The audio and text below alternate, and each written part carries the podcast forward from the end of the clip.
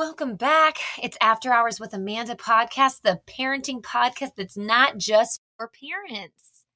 What do you guys think? I mean, honestly, that tagline has me feeling pretty cool. One day, I feel like there's going to be some super spiffy music behind it. But for now, we're just going to keep it raw and real and from my closet. Um, there are so many things I want to talk to you guys about because honestly, if I'm being honest, which that saying has always puzzled me, like, if I'm being honest, well, I wish you would be.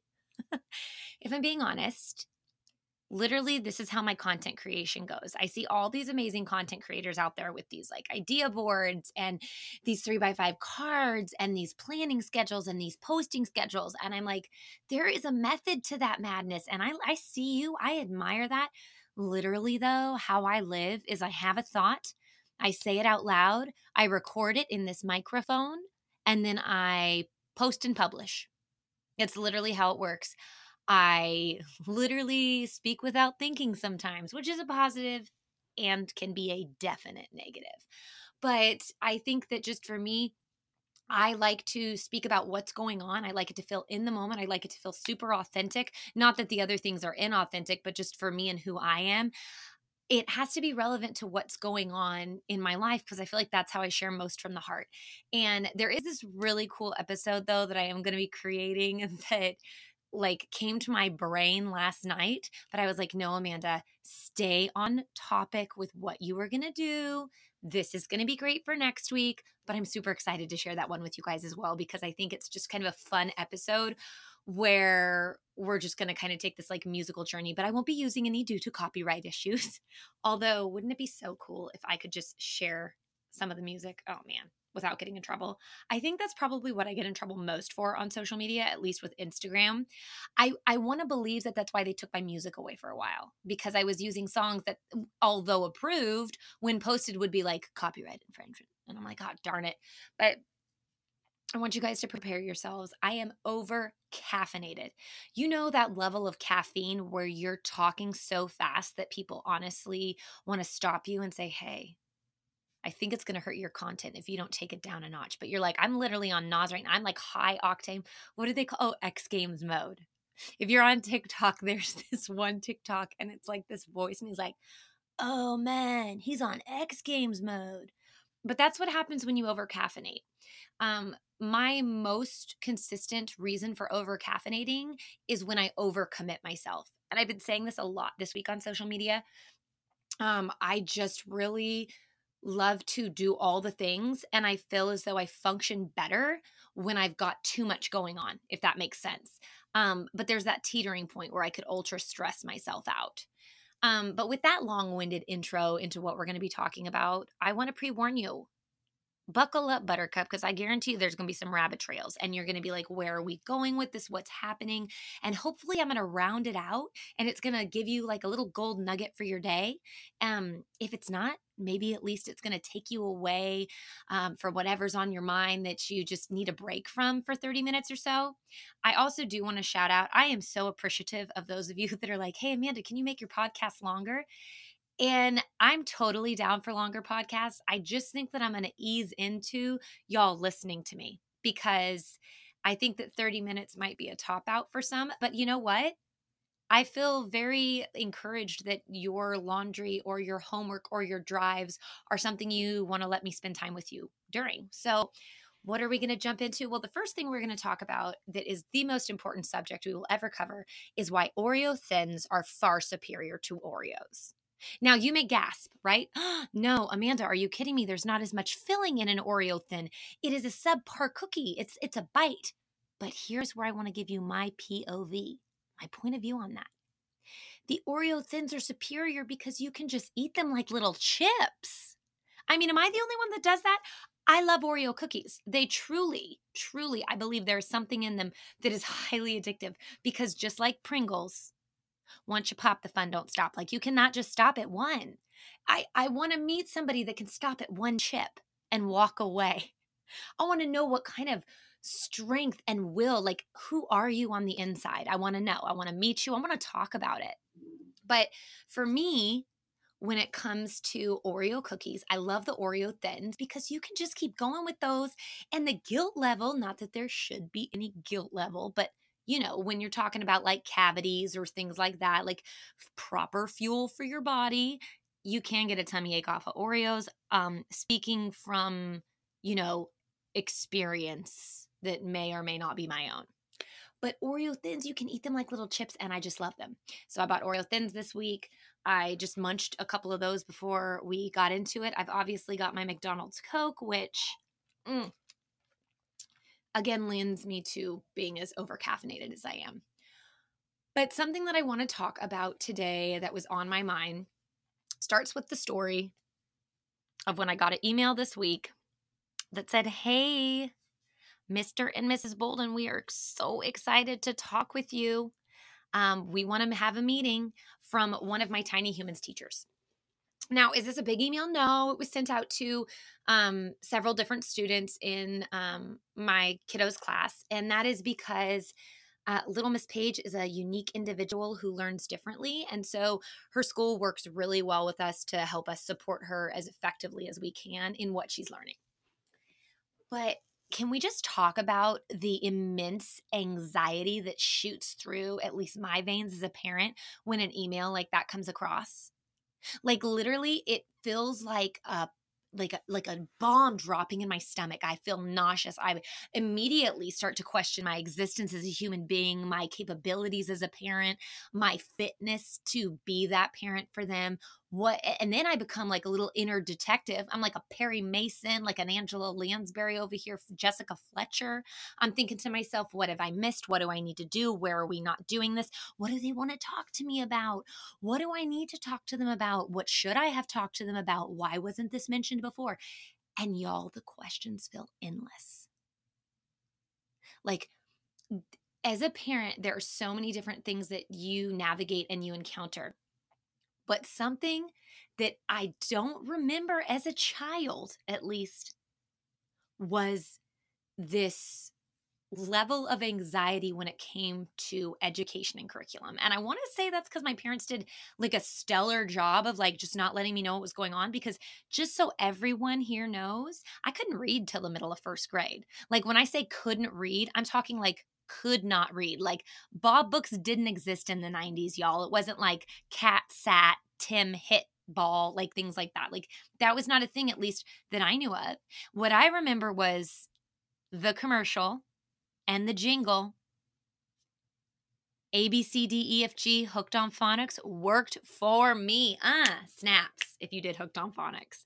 I did Hooked on Phonics. And I distinctly remember my dad sitting down with me. He'd get home from work He'd come in, and I used to love it because we would watch the old Adam West Batman. He'd come home from work, and that man worked so hard and so long. But the one thing consistently I remember kindergarten through like third grade was him coming home, us sitting on the couch. Well, it was actually first grade, kindergarten. Well, kindergarten, first grade, maybe second. Was him coming home, sitting on the couch, and us watching Adam West Batman and eating Nilla wafers. Do y'all remember Nilla wafers? The cookie in the yellow box? They still have them. They just, I feel like they need to make a comeback. Like, I'm going to call up Nilla wafers and be like, dude, let's make this happen. Let's make Nilla right up there with Oreo. But, anyways, to the point of the story, my dad would come home and I remember this one night he's like, Hey, Amanda, we're not to watch Batman tonight. And I'm like, Excuse me? No, sir. We need the wham, bow, pack, smack. He's like, No, we're going to do Hooked on Phonics. And I'm like, Hooked on Phonics? What are you talking about? And he's like, We're just going to work on your reading, honey. And he would sit there with me, and I'd get to sit on his lap, and we'd watch the little Hooked on Phonics TV show that they sent us that you paid for. Um, and by the middle of first grade, towards the end, I could read. I've been an avid reader ever since. Avid reader. But there's something I think insane that happens when you have a kid when it comes to expectations and how the expectations I feel continue to be raised and continue to, I think, uh, sometimes hinder us as parents and really honestly kind of crush our kids. I have a lot of friends that work in um, different kind of like avenues of child development, I guess you could say. And one of them is an OT. And I love that. She's an occupational therapist for those of you that don't know what an OT is. And I love that because I can call her up and I can be like, hey, girl, I would I just want to run this by you. And she's like she would never diagnose anything, but she's like, "Oh, well, here's a helpful little thing that you can review." Um and all these things are available online like kindergarten readiness or when a kid should tie their shoe. But it's so interesting to me how I feel as though I don't know when the shift happened or if I was just unaware of it as a kid, but how there is this invisible visible unknowing pressure that comes as soon as your child does. And what's weird is it's a transfer of pressure because if you've ever been a student at any point in your life, I guarantee you, you have had a meltdown somewhere at any grade level at any time. I melted down several times at an academic standpoint because school was hard for me. I was a kid that worked really hard to get the grades I did. I worked really hard to get the grades I did. It was not something that came easy to me. Um, I enjoy learning, so that helped. But I tell you what, I remember I uh, got accepted to this all girls private school my first year, my freshman year of high school. And it's a parochial school local in our area. And I they have like a placement test to see where you are. And I was super behind because I didn't go to any of the uh, K through eighth parochial schools that like super prep you for this, right? So I get in there and I'm doing summer courses in math, which is not any shocker because math has been the bane of my existence since I like stepped foot on this earth. Once we got out of multiple, like it was addition, subtraction, multiplication, division. Once we hit the fraction route, I was gone like geometry, algebra, anything that I'm, no, that was not my gifting. I struggled, like struggled, y'all. And so I remember taking that test and I had to do summer courses my freshman year. And then I got into the school year and we're doing this work and we're doing all this stuff. And I just remember literally feeling like I was drowning in academics. Like, like literally, I could not keep it together as a 15 year old freshman. I'm sobbing. I'm like, I can't do this. Like, what's happening? And I look back at that and I'm like, dang, I mean, truth be told, that school's incredible. And I have several people that I know have gone through it and they're like wonderful, awesome people. so it's nothing against the school, but I had to leave. Like sophomore year, I had to go. I was like, I can't do this. This is so much. I told my parents, I was like, please please. And thank God I had understanding parents. I was like, I can't continue doing this. It's literally killing me in the inside. Like, I love different things I do at the school. I love the drama program. I love the things they offer, but like, you guys, I can't survive. And my parents were like, okay, you know, and looking back, I'm like, should I have left? Should I have stayed? Whatever, because high school ended up being a hot mess, anyways. But I just remember that anxiety that I felt. And then when I got to college, I felt that anxiety going through GE because you're just basically doing an extended version of high school. Like, I mean, if people want to really break it down, you, college is not fun. At least it wasn't for me till your saw till your junior senior year when you're actually learning what you wanted to learn. But they make you get through the GE first. That's why looking back, I'm like, I should have just gone to community college because it's just as good and it's like mucho cheaper. like much cheaper. And so I remember finally getting into my junior, senior year of college being like, oh my gosh, I'm not inept as a student. I'm not, you know, dumb. I hate using that word. I'm not, I'm not, you know, I'm a good like student. I can do this. I know what I'm doing. And it was because I was passionate about what I was learning. But you graduate college and then you are like, okay, I've got this. And you get out of it but then you have kids. And this is not something ever that I thought about in having kids. You know, you think about kids initially and you're like, oh man, you got to potty train and you got to birth them. And there's so much that goes into all those conversations. But no one really had the conversation with me about, like, oh, hey, by the way, the level of academics have been raised once again. So um, your four year old has to do all of these things. And it just is so stressful and and why am i talking about this? Why am i bringing up academics? What is the point of what i'm sharing? Where am i going with this? And where i'm going with it is there's this invisible pressure and these invisible expectations and i don't think any of us ever really asked where they came from. Who made those rules? Now, I'm not saying there aren't things your student needs to do or you as a student don't need to do. Obviously, you're not going to get you know what you need to get done if you don't do what you need to in school but what i'm saying is when it comes to our kids and their identity we don't need to tie it to their school equivalency if that makes sense so here's where I'm going to jump back into the story about the email. So the email comes, and at first I don't know if it's for me or the whole class. So I mentioned it to her teacher at drop off, and she's like, "Oh yeah, I did it," and just she seemed a little flustered. And so then later in the day, I got an email, and she said, "Like, hey, I just want to clarify something. Not all the students are having that meeting, but there are several families that we are having that meeting with, and um, I just wanted to let you know it's because we understand children are individuals." bonus points for such insight with that, right? They're actually individuals. And we want to make sure that we're supporting them and you can support them too. So we want to give you tools to do that. Can we just like like do that round of applause as my daughter Paige would do where you round your hands? Your child is an individual. All children learn differently. Now, is there a weird testing standard that kids fall into? Yes. But do we need to let that play into their identity as kids or our identity as how effective a parent we are? And I say no. I say no. Because I want to lay this on you. I don't know if I want to lay this on you, but I want to I want to talk about this.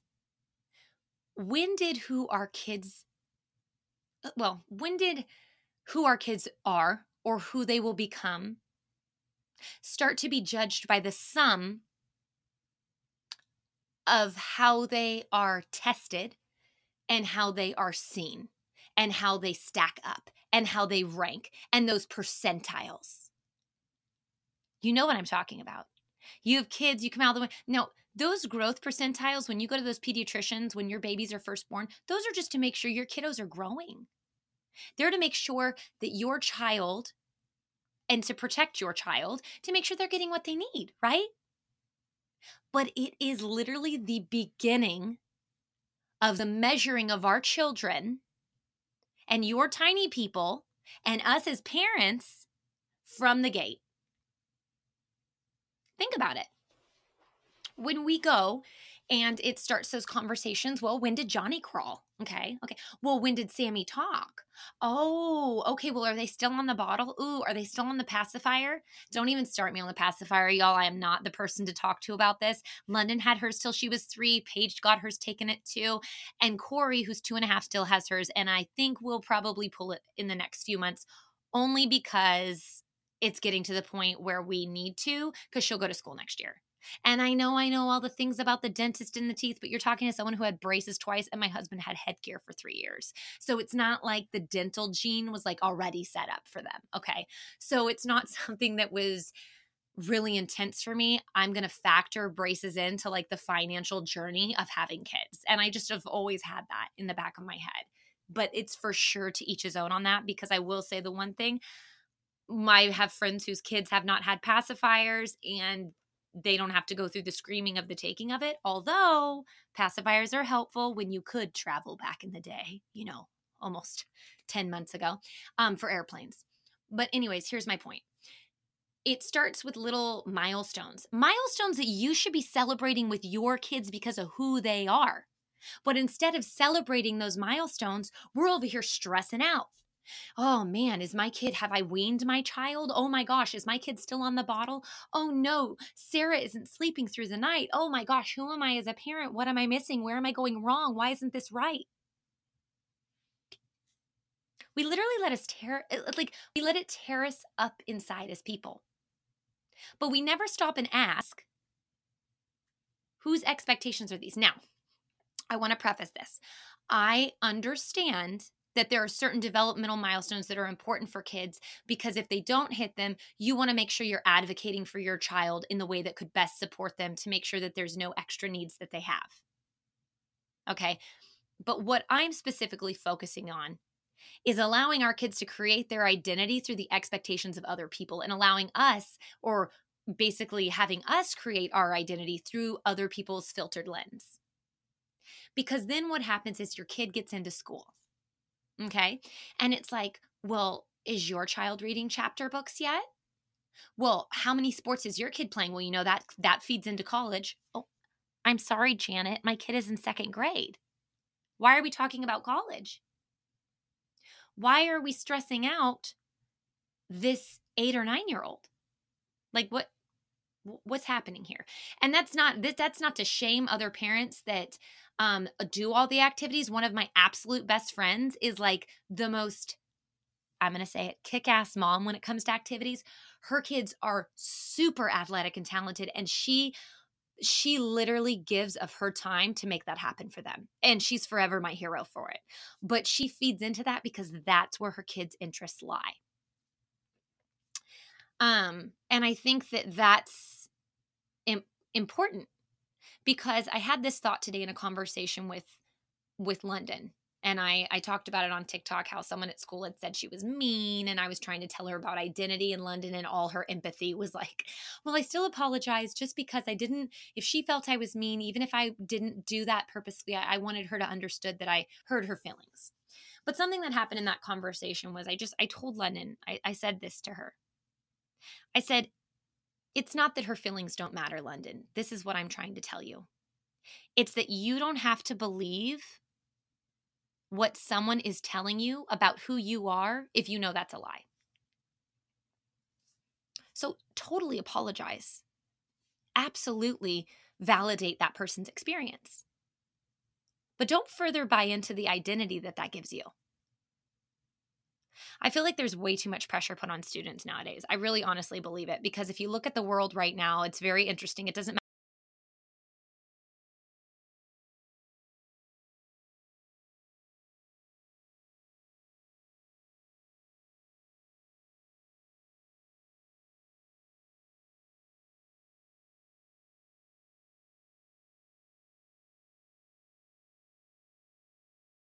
I was just praying for every single solitary milestone because I was so terrified that she wasn't going to hit them. That there she wasn't going to get them in the right timing and it was going to reflect poorly on me as a parent and well so and so's kid is already talking and mine still has a pacifier in their mouth at two and a half and has no desire to inkling a word or even though she would say some things but it was difficult it was hard. See, the thing is, is that it's interesting to me that so often we spend so much time on kids' physical, educational milestones. How much time we spend on their emotional milestones? I think it's why people hate potty training so much. Um, and honestly, looking back at London when London, London potty trained, I always tell this story about she basically potty trained herself. Like, I don't want to take credit for London because she, girlfriend just decided one day to go use the bathroom. We were flying to Maui on a vacation, got to the hotel room. We hear this noise. I thought she'd turned on the faucet in the bathroom. And so I walk in there. I'm like, London, what do you? And then I'm like, oh, wait, she's not on the faucet. And I look, girlfriend's just sitting on the potty. She's like, I pee, I pee. I credit Daniel Tiger for that, by the way praise Jesus for his potty song because it's gotten me through all three kids. But I remember we came back from the trip of two weeks and she was having a couple accidents. And I don't know what my expectations were. Like, oh, my uh, two year old is just going to decide to go to the bathroom and then we should have no accidents after then because you need to get it together, girl. You know what I mean? Like, this is just, you've peed now. This is your journey. Okay. But I don't know what my expectations were with it. But I remember one day she didn't make it to the potty and she peed everywhere. And she must have been holding it for a while because honestly, it looked like Shamu had jumped out of SeaWorld and splashed over the entire deck. Like that's how much pee there was. And it was on a day I was particularly stressed out. I was having a bunch of meetings. I worked remotely. I had no childcare at the time whatsoever. And I just had her home with me all day. And most people are like, oh, that's easy. And I'm like, well, not when you're doing like in person Zooms and you need complete silence in the background because you're managing people and you have like five a day, five hours of meetings. So it's, it was not as fun as it sounded, but I was irritated. And I looked at her and I'm like, what are you doing? Look what you did. And she was, she just stood there and looked at me. And I feel bad because poor London had several of these experiences until I started to try and make a change. And she just burst into tears, like sobbing. And she just kept going, I saw we, I saw we, I saw we, I saw we. And I just, I'm looking at her and I'm like, oh my gosh, Amanda, this is pee you can wipe up with a paper towel. What are you doing? But see the thing is with potty training is people talk so negatively about it it's the only experience you assume you're going to have. You just go in with this negative attitude of oh my gosh this is going to be the absolute worst. Ugh ugh, ugh i hate it. Ew and i don't like using the word hate. But i just i can't even what is this? Oh my gosh look at this mess look at oh my god. And that's all it's ever talked about but what if instead of talking about it like it was the bane of our existence, which let's be honest, potty training is hard, but it's literally one of the coolest accomplishments for your child. Your kid is actively hitting a ginormous milestone. I mean, honestly, look at it from their perspective. You've been putting on a diaper for them since they were born. That's where they've been going the bathroom. You've taught them to use a diaper for several years. So, what makes us think it's their fault when that's inherently what they do pee or poop their pants? They've been doing it for years, literally. But yet we look at them and we're like, what is wrong with you? Can't you get it together? It's peeing in a potty. Don't you get that? Duh. And that's literally the experience I had. And I told myself, I said, I've got to make this fun. Like, I don't know how, but I have to make this either silly or fun for both of us because being who I am right now, because I don't know if you've had this experience where you interact or you have an interaction and you catch your face in a mirror and you're like, wow, I would not want to, I wouldn't want to be anything to do with you. Like, ew, who is that person? Like, mm back away. I don't know you. I don't want to know you. But the thing is, is that those milestones have so much pressure behind them because mostly I think we're so concerned with how other people are going to view us. We're so concerned with what expectations our kids should be hitting, what expectations we should be meeting as parents. Instead of seeing this journey that they're on as a brand new human being and that we're on as a brand new parent, we see it as this hill to climb this burden to bear this journey to traverse or whatever whatever analogy you want to use. Instead of being like hey i totally have some things that i want to instill in you because i get it. I know what it's like. And not that your experience is the same as your child's but I look back and I think to myself, dang it, what tools would have been helpful? Well, a little emotional awareness would have really helped me in my life. So I spend time for me and our family, and my husband does this too because he's my partner in it all. Praise God, he goes along with stuff. Um, and we do have some lovely, passionate conversations too, but we always find something that works, which I love.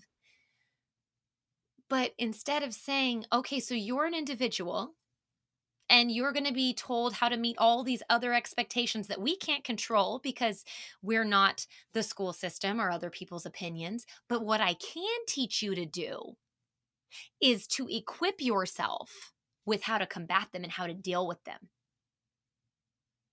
See, a lot of the things behind why I love the school my daughter goes to is they are big on emotional awareness. They're all about choices, teaching the kids, empowering the kids. And that was something that was important to me. That's something that will always be important to me because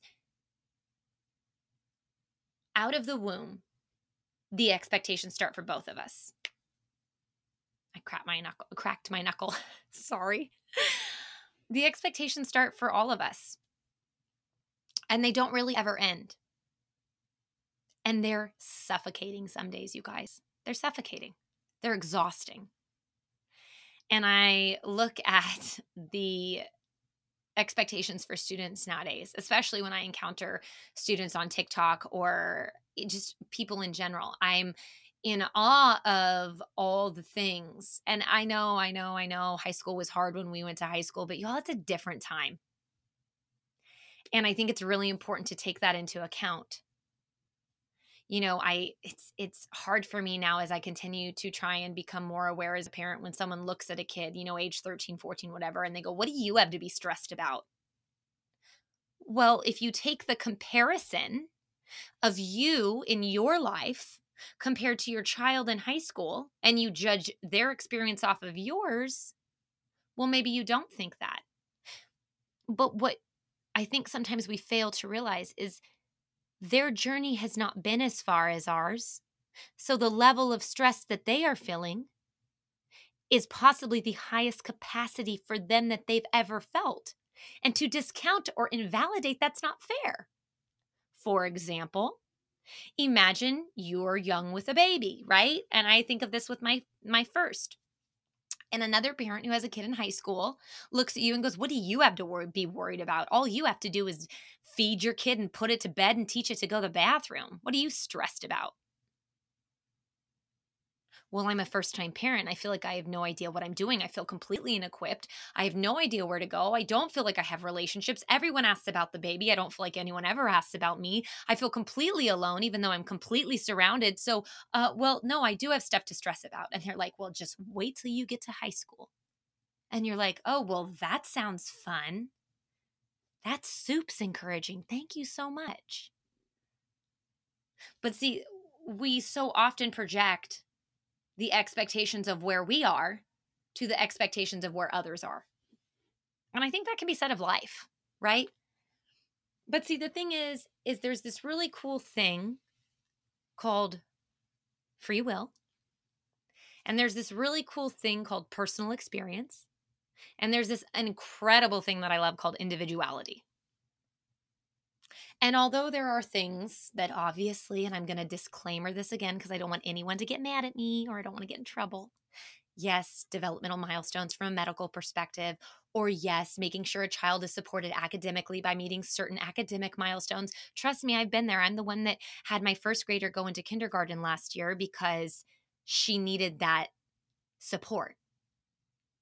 But I did that because I understood who she was as an individual. And that when I had made the original decision, I was not considering her individuality. See, because we're all different, we all learn differently. Some kids are super, super good at counting. I say this from my experience because Paige is four and can count to 84. I've never practiced counting with her. I have no idea why she can do that. But when London was that age, London could only count to 28, which is actually normal, by the way. It's that's normal. And Paige has this really interesting way that she chooses to learn the ABCs and the way that she relates things. Um, London immediately picked up on stuff. It clicked for her. Boom, she was off. But see, to look at her is to see her gifts, and to look at Paige is to see Paige's gifts. And in that individuality is to see what they're going to need. And that's how you need to treat yourself as a parent. Honestly, it's how you need to treat yourself as a person. Just because there are expectations out there or there are opinions out there, it doesn't make them a part of your identity. It doesn't have to determine your worth or your value or your child's. And I think it's really weird that we continue to raise the bar on academic growth and we continue to raise the bar on sports and we continue to raise the bar on whatever other expectation we feel is going to give our kids or us as people the best foot forward or the best head, whatever, the best leg up. But do we ever stop to consider what those expectations do to us as people and how we need to equip our kids to deal with them and emotionally? Why aren't we raising the bar on the emotional stuff? Why aren't we saying, hold up? I always want to say, wait a minute, let me put some boom in it. Saw bring it on way too many times. Um, shout out to Big Red. No, I'm just kidding. Um, why haven't we started to raise the bar on our kids' emotional development outside of the expectations of turning them into adults? Right? Because that's basically, I think, a lot of what has been taught to us, or at least I feel is kind of the rhetoric is you're a child, you have no idea what goes on in this world. You need to zip it zip it right now. You don't know stress. You know what? Just wait till you're older. You, don't cry about that. It's not a big deal. We don't embrace where they're at in their journey. And a lot of that I think is because that's just not something that's done, right? Like that's not something I was ever taught. My parents were super cool. They were very emotionally aware with a lot of things. I felt super supported growing up.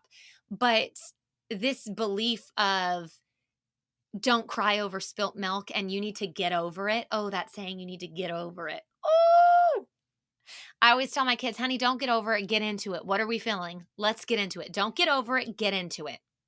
Because if you truly want your child to be able to get over it, you need them to get into it so they can figure out how to deal with it so then they can quote unquote get over it. So, back to what the point of this podcast is. It all started with an email from my from Paige's school. It started with an email that said, "Hey, we need to chat with you.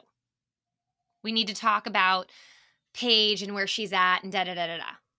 And it started with the fear of thinking I'm the only one. Because heads up, I think this is really weird, but it's true. No one ever comes up to you at drop off and is like, hey, did you get that email that your kid might need a little extra help? No one wants to talk about that. And I really want to do an episode on that. We got to cut the strings of perception on our kids because if we act embarrassed about getting that email, what do you think they're going to think? How do you think they're going to view themselves? And what it really comes down to is us being concerned, or at least for me, I don't want to put that on you. These are my musings and things. It's us being concerned with what other people are going to think. What if my kid needs the help? What if my kid is not in the top of the class? What if my kid doesn't catch up? What does that say about me? It's kind of an egotistical thing, right? It becomes reflective of us rather than productive for them. And I had to stop myself. I had to stop myself when I got that uh, when I got that email from the teacher and I had to say, "Wow, are you more concerned about this these this checklist of expectations or are you grateful that they see an opportunity that you can help support Paige in?" And I had to check myself. Because there is no room for ego in parenting. And when I say there is no room for ego in parenting, I mean there is no room for ego when you are trying to help a tiny human figure out this thing we call life. And you're trying to equip them with those tools. We got to quit telling our kids to get over it, and we got to let them get into it. We got to let them get into it so then we can give them the tools to build the bridge that helps them walk through it. Don't get over it. Get into it and walk through it. Because that is going to set them up. And it's going to set you up too. I think it's important as parents that when we have thoughts, or as people, honestly, that when we have these thoughts or we have these things, we stop ourselves for a second and we ask where it's coming from. We ask why it matters so much. We ask, is it important? Should it affect my view of myself or them? Or can I take this opportunity? Can I pause? Can I shift my mindset? Can I say, hold on a second, let me turn this back? Let me rewind. Let me rewind a second and let me see where I can help them traverse. Where can I help them build a bridge? Because at the end of the day, academics, they're real cool.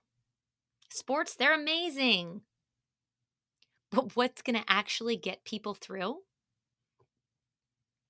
is understanding themselves having some emotional stability and support, and the mental and emotional things that they will traverse.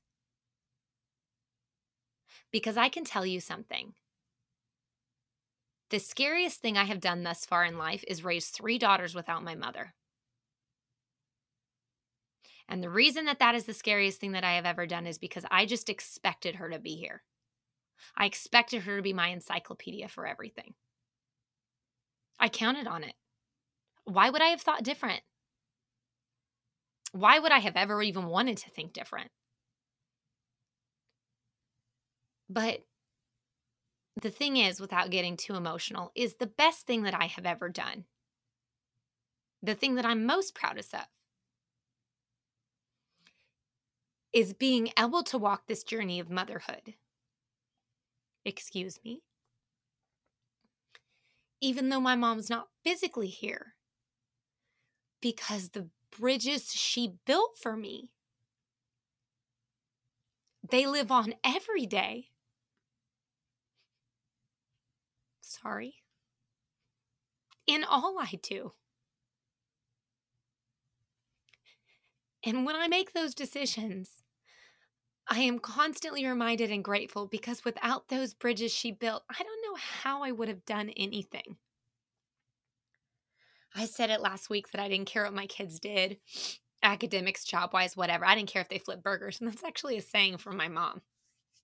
She used to tell me all the time, Amanda, there's nothing in the world that's going to bring you happiness if you're not happy. It's not something someone can create for you, it comes from the inside out. And happy is just a feeling. You need joy. You need joy to carry you through. You need joy to do the things in life because happiness will come and go. It's an emotion. Joy stems from within. And it stems from in knowing who you are. And I did not know who I was my whole life, and I still don't know completely who I am. But I learn more about myself every day, and I become more comfortable with that. And I think as we continue as parents and people, we need to stop going with these expectations that are a blanket over everything we do. And we need to look for the individuality in the situations. And we need to say, oh, maybe I'm not that parent in terms of different things. Like, I just know that I'm never going to be PTA president because I would miss every meeting and be late and totally everything would fall apart but I am a person that shows up and I can show up in a clutch. Like I can get it done for you. You need something last minute. I'm your girl. I run on last minute. You call me in an emergency. And I'm okay with that. I know that's not the expectations for little moms because you know what? I honestly, I wear crop tops too with some high rise pants. And that's not expectations for moms. But we need to get comfortable with being uncomfortable when we feel we don't measure up or we feel our kids don't measure up. And we need to teach them it's not about getting over it, it's about getting into it and building the bridge to walk through it. And I'm going to keep repeating that. I'm going to repeat that for forever. Because grades are cool, sports are amazing, and all those things create awesome opportunities. But when the other shoe drops, or when you wake up one morning to a phone call that the person you thought was going to tell you how to do everything is not there, you have to have some tools in your toolbox. And that is the gift of a mother or an aunt or a parent or a friend or whoever that you need to speak life into, whoever you need to be a tool giver to. That is the gift. The gift is giving each other tools, tools for our toolkit, tools from journeys beyond, tools that we wish we would have had. And not tell the person what they should or shouldn't do with the tool, but tell them how we have found it most effective and how we can see them using it, and then hope that that tool helps them. I have talked for way too long, y'all. I just looked down and saw it was 43 minutes. I'm hoping the technical difficulties I saw as I was recording this are not true and it's all recorded. Because Lord be, if it didn't, disaster. No. If it didn't, I'll just have to re record and I don't know what that will be like or just postpone. But thank you for being here. Thank you for getting into it with me. I hope that getting into it today hopefully builds a bridge that allows you to walk through it and I'm grateful that you spend any of your time with me. Because no matter what you were doing while we did this, no matter what you need to get done that you didn't get done, you're important and you're valued. And I'm grateful you're here. So, with that, we're going to end out the podcast episode. I think this is number five, huh? Mm. Taking a celebratory drink of my Coke and wishing you the most amazing week. Until next time.